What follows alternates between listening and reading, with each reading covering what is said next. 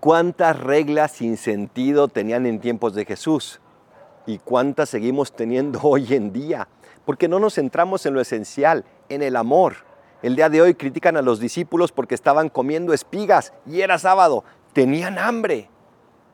No nos quedemos en la exterioridad, vayamos a lo de dentro, no nos quedemos simplemente en el cumplimiento exterior, sin que sea manifestación del amor.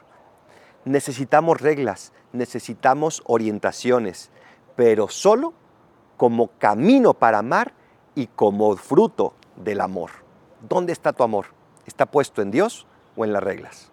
Soy el Padre Adolfo. Recen por mí, yo rezo por ustedes. Bendiciones.